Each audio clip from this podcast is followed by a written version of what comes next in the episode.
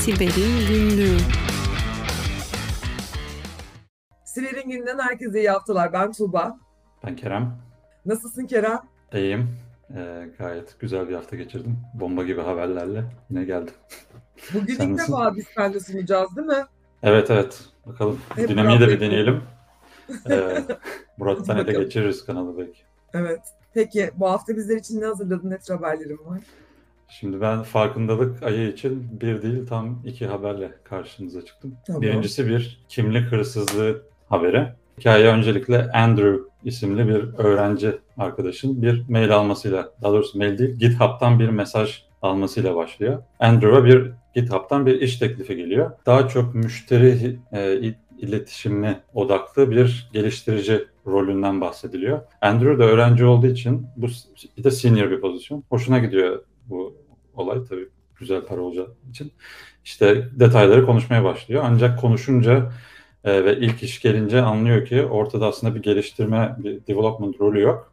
Kendisinden istenen interview'lara katılıp, müşteriyle görüşmelere katılıp webcam kapalı şekilde başka biriymiş gibi davranıp, başka bir geliştiriciymiş gibi davranıp işi kapması. Interview sorularını doğru doğru cevaplayıp işi kapması. Tabii bu durum oldukça garip geliyor Andrew'a. Hatta bu e, işten önce kendisine bir Word dosyası yol- yollanıyor. Word dosyasında bu yerine geçmesi istenen kişi, Connor isimli bir kişi hakkında bir sürü detay var. Kişisel bilgiler var. İşte hangi bölgede oturduğu yazıyor, eski işlerinden bahsedilmiş, hangi konularda tecrübeli, hatta gerçek e-mailine çok yakın bir Gmail adresi, e-maili alınmış. Onun giriş bilgileri.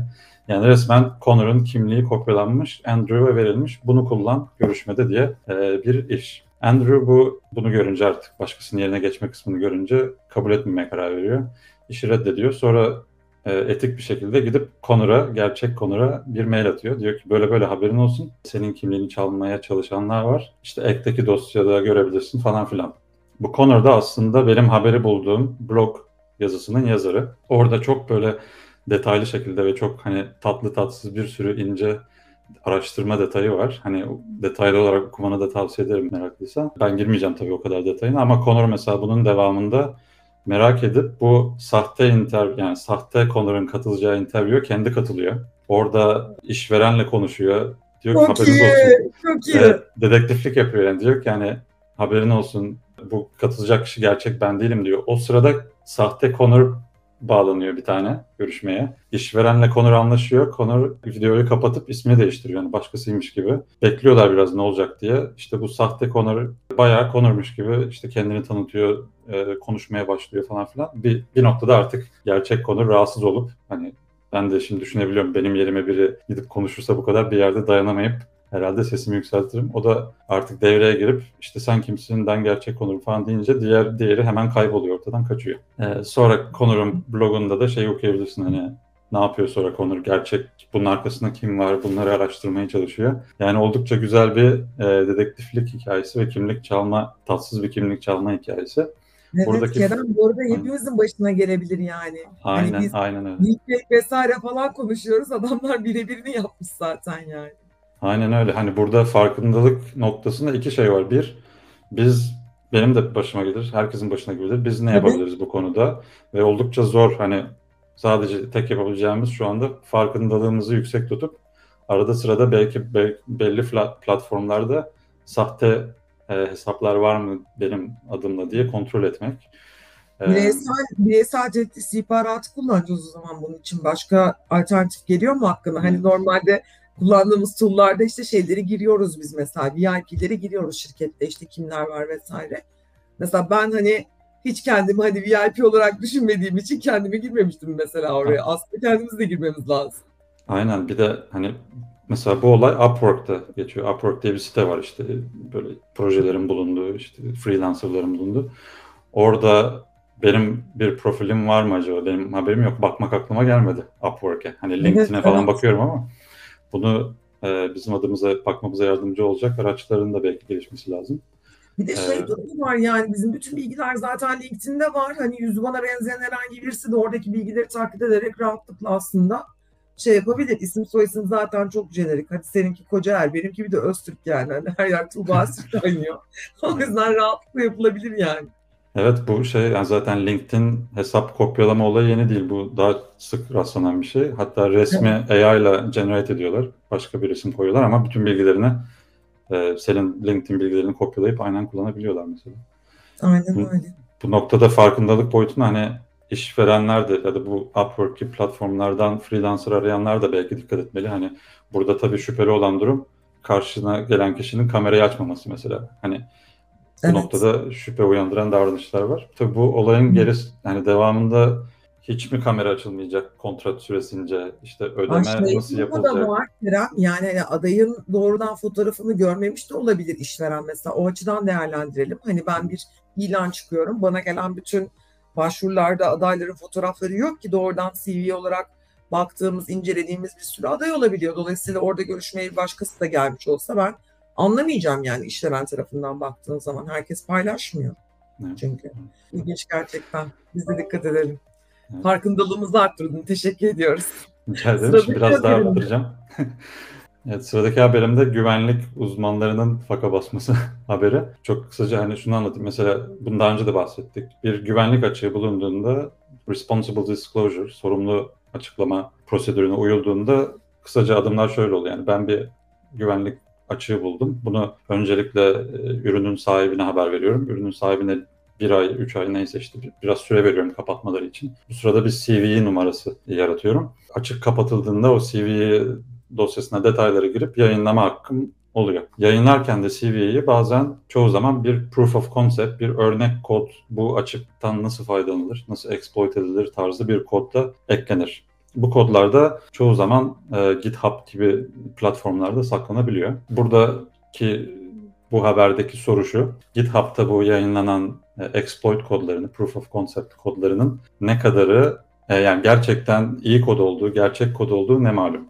Yani buraya herkes proof of concept kod yazdım diye GitHub'a bir şey koyabilir. Bunların ne kadarının tehlikeli çıkma ihtimali var. Bu soruyu da araştırmak için Leiden miydi? Hollanda'dan bir e, üniversite, evet Hollanda Leiden Üniversitesi araştırmacıları bir proje yapmışlar. Bir rapor yayınladılar. Yaklaşık 47 bin tane kodu incelemişler işte GitHub'ta yayınlanan exploit kod, proof of concept kodunu incelemişler. Nispeten basit şeylere bakmışlar işte. İçinde kötü olduğu bilinen URL adres var mı? Binary kod varsa, çalıştırılacak bir kod varsa bunu virus total'a gönderip scanletmişler falan filan. Sonucunda buradan yaklaşık 4900 tane yani %10'dan fazlasının kötü kod olduğu ortaya çıkmış. Kötü kod derken de bazıları daha böyle hani zararsız abuk mesajlar çıkaran şeyler ama bazıları da gerçekten virüs. Hadi rat dediğimiz uzaktan erişim sağlayan virüsler ya da hatta Cobalt Strike tarzı çok bilinen, çokça kullanılan işte e, yine uzaktan erişim veren e, software rat kodlarının GitHub'da yayınlandığını görmüşler. Buradaki uyarı e, hani biz güvenlikçiler sızma testi ya da red team tarzı e, testler yaparken özellikle müşterinin ortamında böyle kodları çalıştırmadan önce ha GitHub'dan bir şey buldum hemen bunu deneyim tarzı çalıştırmadan önce buna kesinlikle bir virtual machine sanal bir ortamda çalıştırıp denemek, kodunu incelemek. Ondan sonra eminsek e, gerçekten bir operasyonda bir projede kullanmak. Bu zaten hani çok bilinen bir şeydir hani güvenlik uzmanları arasında ama bu araştırma biraz da bunun önemini tekrar tekrar vurguluyor. Evet çok haklısın bunu ben de okumuştum.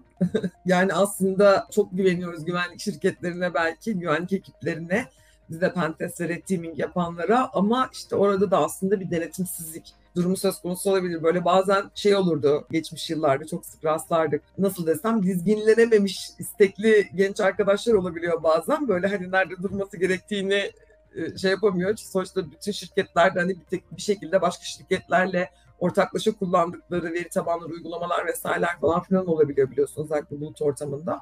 Ee, böyle durumlarda söz konusu olduğu zaman ve durması gereken yeri bilmeyip hani eklediği ya da işte eklediğini düşündüğü şirketin e, şirketten de çıkıp onun kapsamından çıkıp başka başka yerlere gidip başka başka bilgiler e, güvenlik açıklarıyla beraber verileri ele geçirmeye yönelik davranabiliyordu. Şimdi bir de başımıza bu bela çıktı. Dolayısıyla açık kaynaklı e, bu tür araçları kullanırken dikkat etmeleri gerektiğini sözleşmelerde, şartnamelerde işte ilk açılış toplantılarına falan bu testleri yaptırmadan evvel yapıyor olmak lazım aslında. Burada da bizim tarafta, masanın bizim tarafında oturan insanlara güzel bir farkındalık oldu. Teşekkür ediyoruz Kerem. Burada benim eğlenceli bir haberim var. Aslında haberin orijini eski yani Drizzly diye bir şirket var Amerika'da. Federal Trade Commission olarak geçiyor. Sanıyorum bizdeki Türkçe karşılığı hani Ticaret Bakanlığı gibi bir şeye denk geliyor, açılıma denk geliyor. Bu adamlar zamanında hacklenmişlerdi ve 25 milyon kadar bir kullanıcı verisi açığa çıkmıştı. İşin kötü tarafı Drizzly'nin e, alkol perakendesi olması. Yani Türkiye'de yasak biliyorsun. Bilmiyorum orada serbest mi bu arada? Siz alabiliyor musunuz online kanallardan? içki siparişi verebiliyor musunuz? Evet, app'ler yollayabiliyor. Evet. Türkiye'de Türkiye'de yasak. Ee, ve şey Amerika'da da demek ki serbestmiş ki e, bir şekilde müşteri verilerini işliyor ama işlemesi gerekenden de fazlasını işliyor. Yani klasik bir işte e-ticaret ortamına baktığın zaman ne saklar? İşte saklası saklasa kart bilgisi saklar, işte adres saklar, iletişim, irtibat bilgisini saklar çünkü teslimat yapacak vesaire. Ama sanıyorum tüketim alışkanlıkları vesaire gibi hani bir takım detaylar da var. Fazlaya dair bir şeyler var. Çünkü burada Ticaret Bakanlığı'nın dikkatini çekmiş. Esas sıkıntı şu, Drizzy bu veri sızması olayından sonra alması gereken aksiyonları almadığına dair ihbar alıyor Ticaret Bakanlığı ve aslında bir dizi denetimden gerçekleştiriyor firmayı. Bir dizi yaptırım uyguluyor daha doğrusu. Akabinde CEO'suna kadar şu anda son dönemlerde bunu çok yaygın bir şekilde görüyoruz. Geçenlerde biliyorsun Uber'in CISO'su tutuklandı e, artık doğrudan kişiler üzerine de gitmeye başladı e, Amerika ve işte Avrupa'daki bazı yerel otoriteler.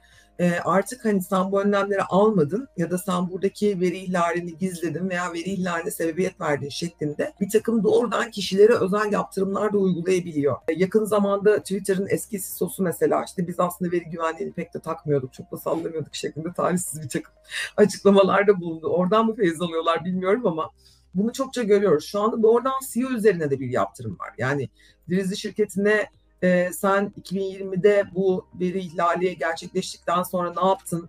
25 milyon veri e, sızdıktan sonra ne yaptın güvenlikle alakalı bu geçtiğimiz dönemde diye sordukları da tatmin edici bir yanıt alamıyorlar. İşin garip tarafı bunu soran taraf Ticaret Bakanlığı ve burada e, ikna olmadıkları için CEO'ya ayrı, Drizzy şirketi aleyhinde ayrı bir takım yasal yaptırımlar geliyor.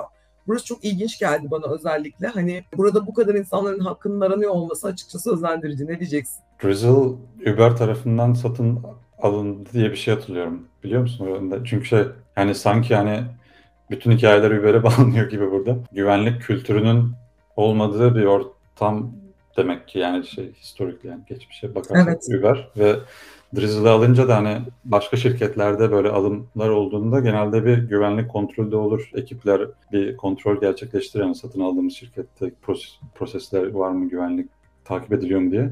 Burada tam tersi hani Drizzle'ı bütün günahlarıyla hemen entegre edip Uber'in günahlarının içine dahil etmişler gibi bir Sanırım e, öyle.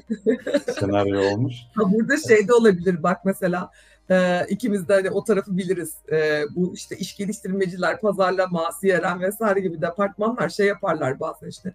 Adamın alkol tüketim alışkanlığı varsa bu Uber müşterisi olabilir. Bunu Uber'den bir hani şey çekeyim hani bir indirim yapayım falan bilmem ne. Araba kullanamayacak ya hani bundan Aynen, ötürü. Bu şeyin önemini tekrar vurguluyor. Yani datanın insan insanların kişisel verilerin ne kadar önemli olduğunun ekstra bir örneği gibi. Çünkü hani ne olacak canım Drizzle onu da, onu da alsın bunu da alsın diye düşünebilir başta ama bütün bu bilgiler ve metadatalar birleştirildiğinde büyük şirketler için inanılmaz bir veri tabanı ve bilgi kaynağı oluyor ve bunun sonucunda daha fazla satış. İşte targeted satışlar hacklendiğinde mesela ilk hikaye bağlarsak mesela işte o Connor'un başına gelen bütün profilinin çalınması kimliğinin çalınması gibi senaryolar gerçekleşebiliyor. Data korunması o yüzden bu kadar önemli. Yani üzerine bu kadar duruyoruz. Evet.